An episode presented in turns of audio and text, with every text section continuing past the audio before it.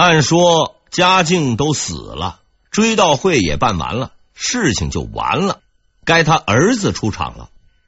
如果还要接着搞总结，相信会有人说我啰嗦。天地良心，我从来不管小事儿，问题不闹得天翻地覆、鬼哭神嚎，是断然不会被写下来的。而这嘉靖年间的最终问题，如果不写，实在是对不起那几位光辉人物。于是我就毅然决定把这个最后的问题写完。嘉靖年间是个多事儿的时代，嘉靖本人复杂，连带着他的大臣子民跟着一起复杂，什么事儿都有，什么人都出，忠臣、奸臣、骂臣、海盗、汉奸、英雄，还有日本、葡萄牙、西班牙等外国人进来掺和，不热闹那是不可能了。对了，还漏了一个文人。嘉靖这45年是一个争议很大的时期，有人说是嘉靖中兴，也有人说是明朝亡于嘉靖，但有一点是大家都不否认的，文化的灿烂多姿。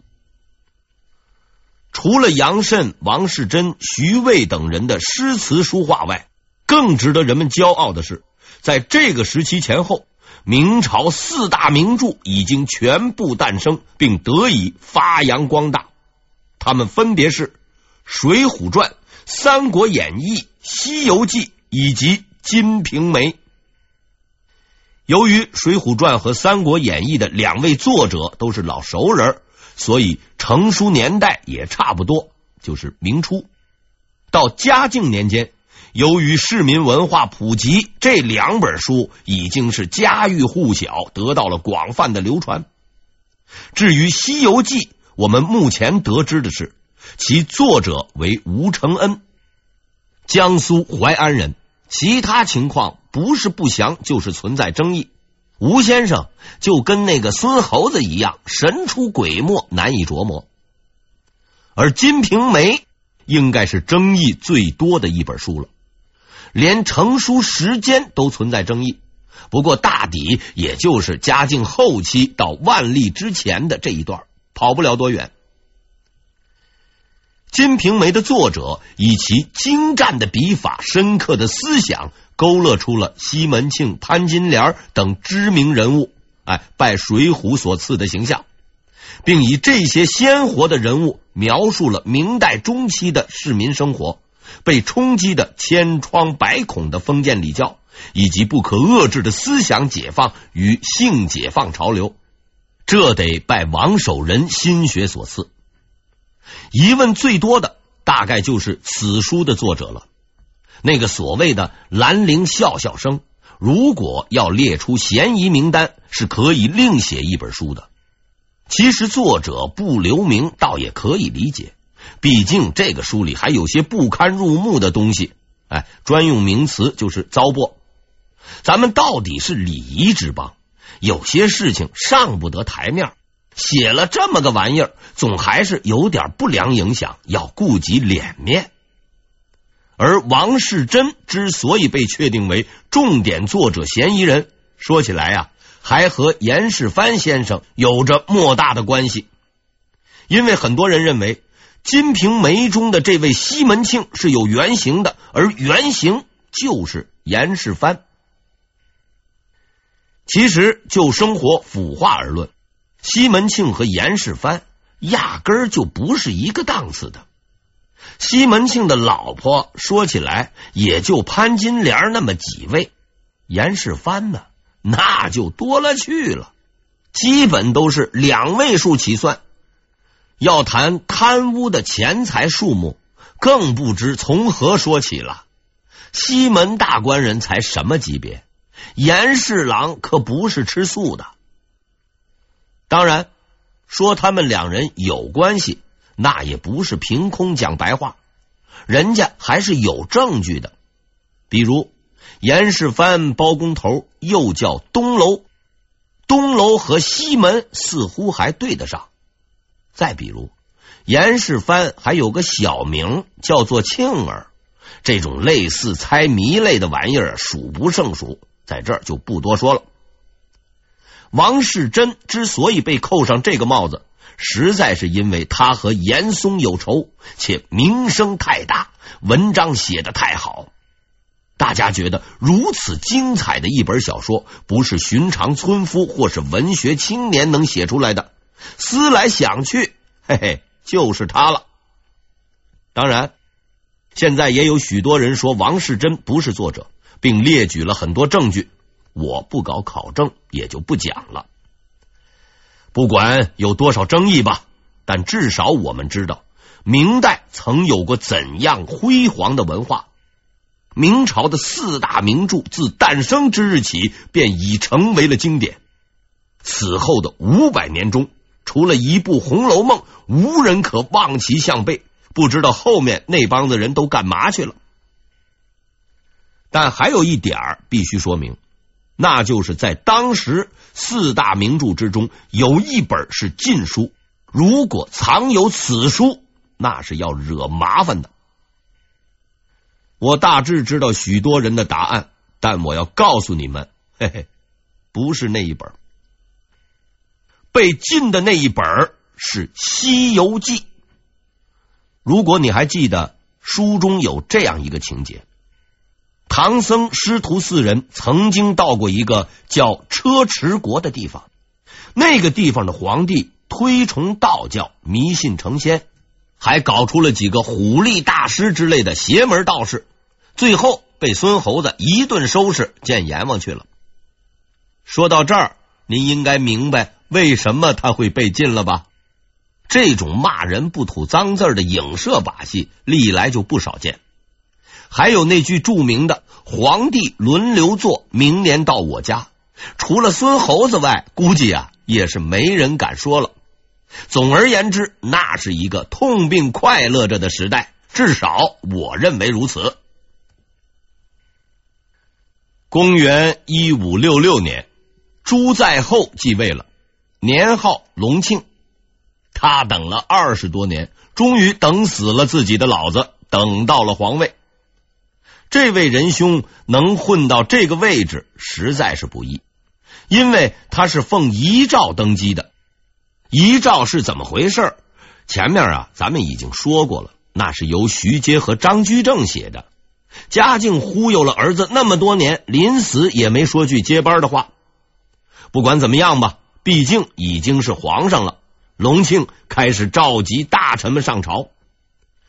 被嘉靖冷落了那么多年，终于有了发言的机会，大家呢都十分激动，滔滔不绝，唾沫横飞，甚至在朝堂上公开对骂。然而从第一天起，大臣们就惊奇地发现，这位皇帝似乎有点不对劲儿，因为无论下面吵得多热闹，上面的这位兄弟却一句话都不说，始终保持沉默。隆庆是个很可怜的人，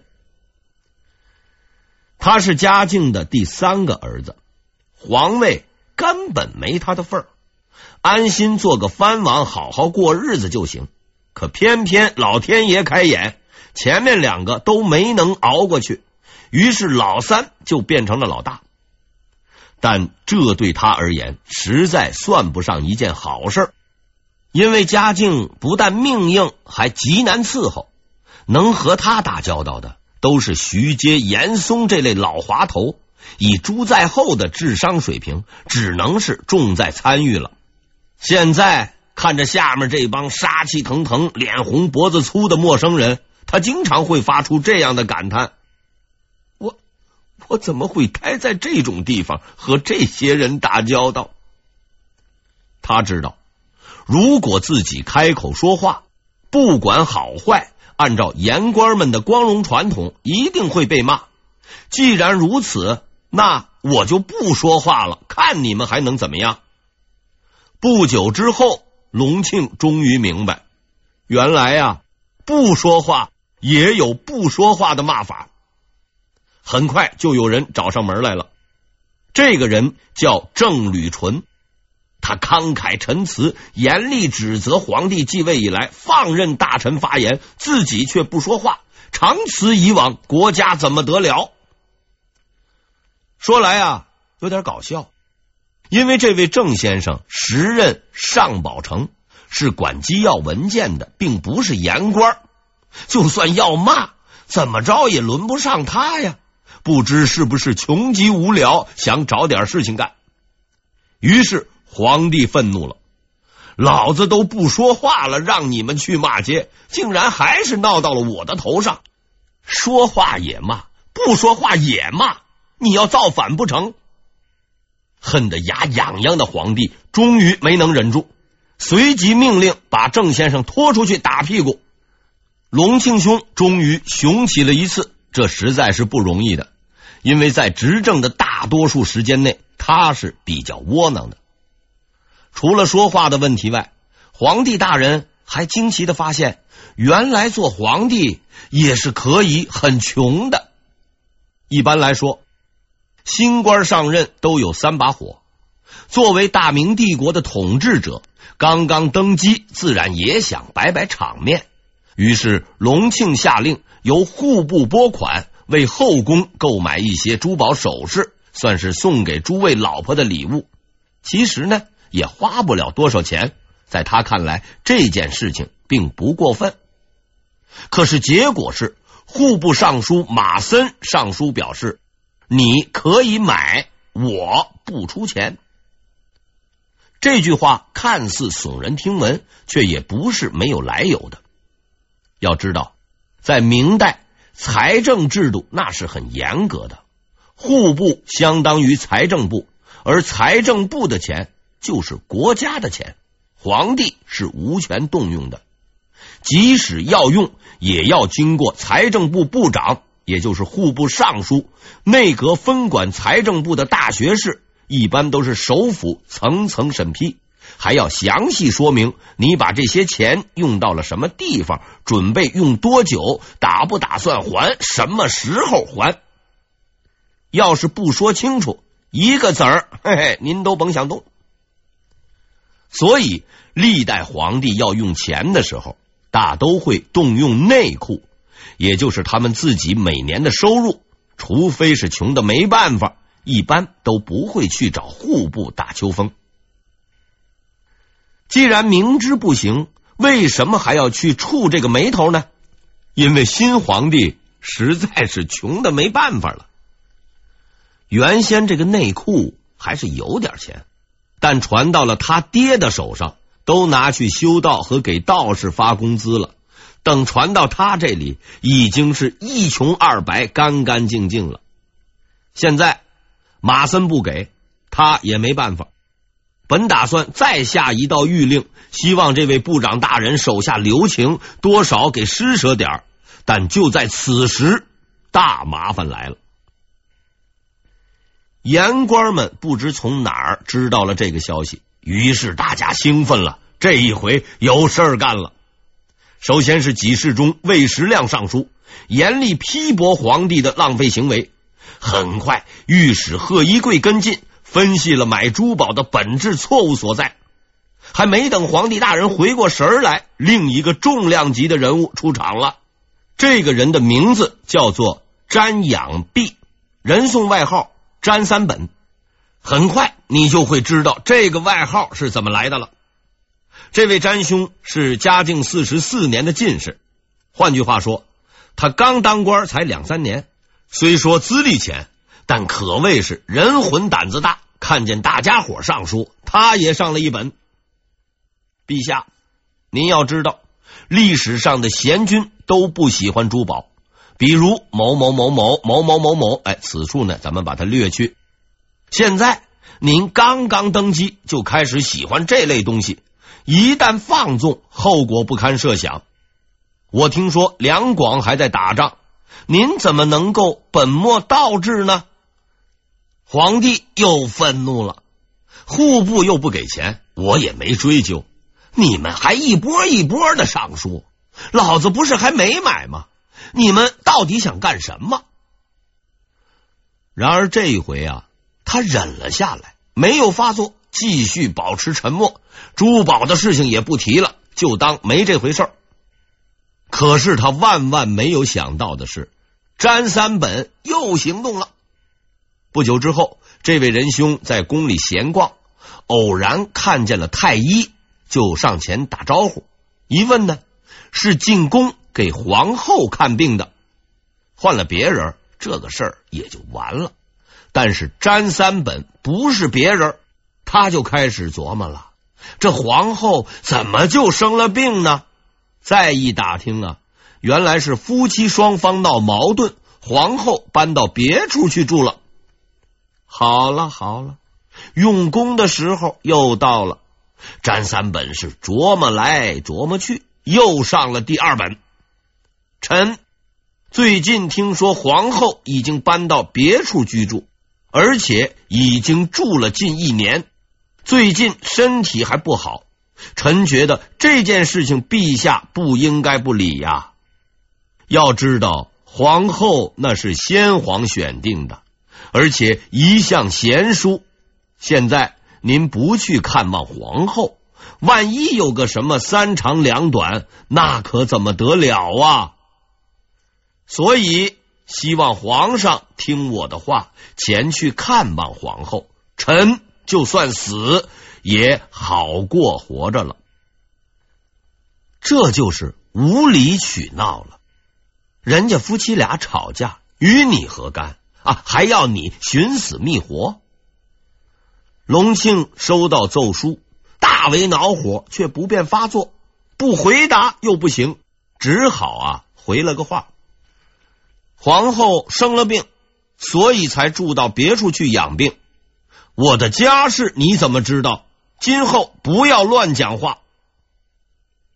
就这样，詹养弼出名了。他本来预计这次投机是要挨板子的，但现在居然毫发无伤，这笔生意做得太值了。正是所谓中外惊喜过望，养弼亦感愤。这可是原话。感愤不已的詹养弼再次兴奋了，他决定再接再厉，把弹劾进行到底。很快他就上了第三本。这一回他把矛头对准了宫内的宦官，说他们多占田产，收取赋税，希望皇帝陛下驱逐他们。事实证明，詹养弼先生的弹劾欺负隆庆皇帝这样的老实人还是可以的，但对付真的坏人那就不灵了。宦官们立刻找了个由头坑了他一把，把他赶出了京城。起于弹劾，终于弹劾，詹三本到此终于功德圆满。10几年后，他还曾经复起，担任过督察院左副都御史，为了巴结当时的大学士王希爵，甘当打手，四处骂人，后又被人骂走。事实证明，这位仁兄是典型的没事找抽型的人。隆庆皇帝面对的就是这么一群人，说的好听是读过书的大臣，说的不好听就是有执照的骂街流氓。他的心理承受能力又不如内阁的那几头老狐狸，实在是疲于招架。所以呢，从登上皇位的那天起，他就意识到了这样一点：皇帝是不好干的，国家是不好管的，而我是不行的。国家大事就交给信得过的人去干，自己能过好小日子就行了。事实证明，正是这个判断使大明王朝获得了重生的机会。那么谁是信得过的人呢？对于隆庆而言，自然就是身边的那几位讲官了。除殷世瞻外，原因很复杂，后面咱们再讲。高拱、张居正、陈以勤都是最合适的人选。于是在隆庆初年，礼部尚书陈以勤与吏部左侍郎张居正同时入阁，至此内阁已有6人，他们分别是首辅徐阶、次辅李春芳、郭溥、高拱、陈以勤、张居正。请注意上面的6个人名单排序，它的顺序排列实在非同寻常。在明代，内阁是讲究论资排辈的，先入阁的是前辈当首辅，后来的呢，那就只能做小弟当跟班。那小弟怎么才能做首辅呢？很简单，等前辈都死光了，你就能当前辈了。这里特别说明，早你一天入阁就是你的前辈，你就得排在后面，规矩那是不能乱的。可能有人要问，要是两个人同一天入阁怎么办呢？那也简单，大家就比资历吧。你是嘉靖20年的进士，我是嘉靖26年的，那你就是前辈。如果连资历也相同，就比入阁时候的官级，你是正部，我是副部，你还是前辈。如果官衔也相同，那就比年龄，反正不分出个先后不算完。所以张居正虽然与陈以勤同时入阁，但论资历和官级他都要差点，只能委屈点排在第6了。其实这种排序也说不准，要说起来，排第2的李春芳还是陈以勤的学生，谁让人家进步快呢？这种事情不能怨天尤人。这就是隆庆初年的内阁顺序表。考虑到排序，再看看前面几位生龙活虎的状态，如果按自然死亡计算，张居正想要接班，至少也得等到70、80，这呀还是个保底价。不过幸好，就在张居正刚刚入阁之后不久，一场猛烈无比的风暴来临了。正所谓10处打锣9处有他，这次挑事的又是一位老熟人，胡英家。虽说上次投机不成，没有搞掉高拱，反而结了仇，但是胡英家没有辞职，更不退休。这位仁兄注定是闲不下来的。很快，一个偶然事件的发生，为他提供了新的发挥途径——京察。明代的官员制度那是很严格的，每3年考核一次，每6年京察一次。顾名思义，京察就是考察京官，对象是五品以下官员，含五品。这么一算起来，那些整天叫嚷的言官也都是考察对象。全国13道监察御史通通是正7品，6部6科都给事中是正7品，给事中才从7品，算是把言官包了饺子了。我查了一下，这个考核在明朝开国以后多是临时进行的，定期进行考核是明宪宗朱见深时开始实施的。很怀疑这是不是这位朱同志受不了骂故意这么干的。如果这真是他的本意，那他就要失望了，因为100多年来，每次京察的结果，言官总能安然无恙。想想也是，管京察的是吏部尚书和督察院左都御史，并不是内阁大学士。连皇帝都怕言官，两位部长大人怎么敢干得罪人的事情呢？但这次似乎有点不同了，除了地方官外，许多原先威风凛凛的御史给事中都下了课，乖乖的回了家，朝野一片哗然，敢闹事儿的却不多。因为此时的吏部尚书是一个超级猛人，他虽然没有入阁，却比大学士还狠，他就是杨博。说来惭愧，这位当年严世蕃口中的天下3杰竟然还活着，而且是老而弥坚。这次京察是由他主导的。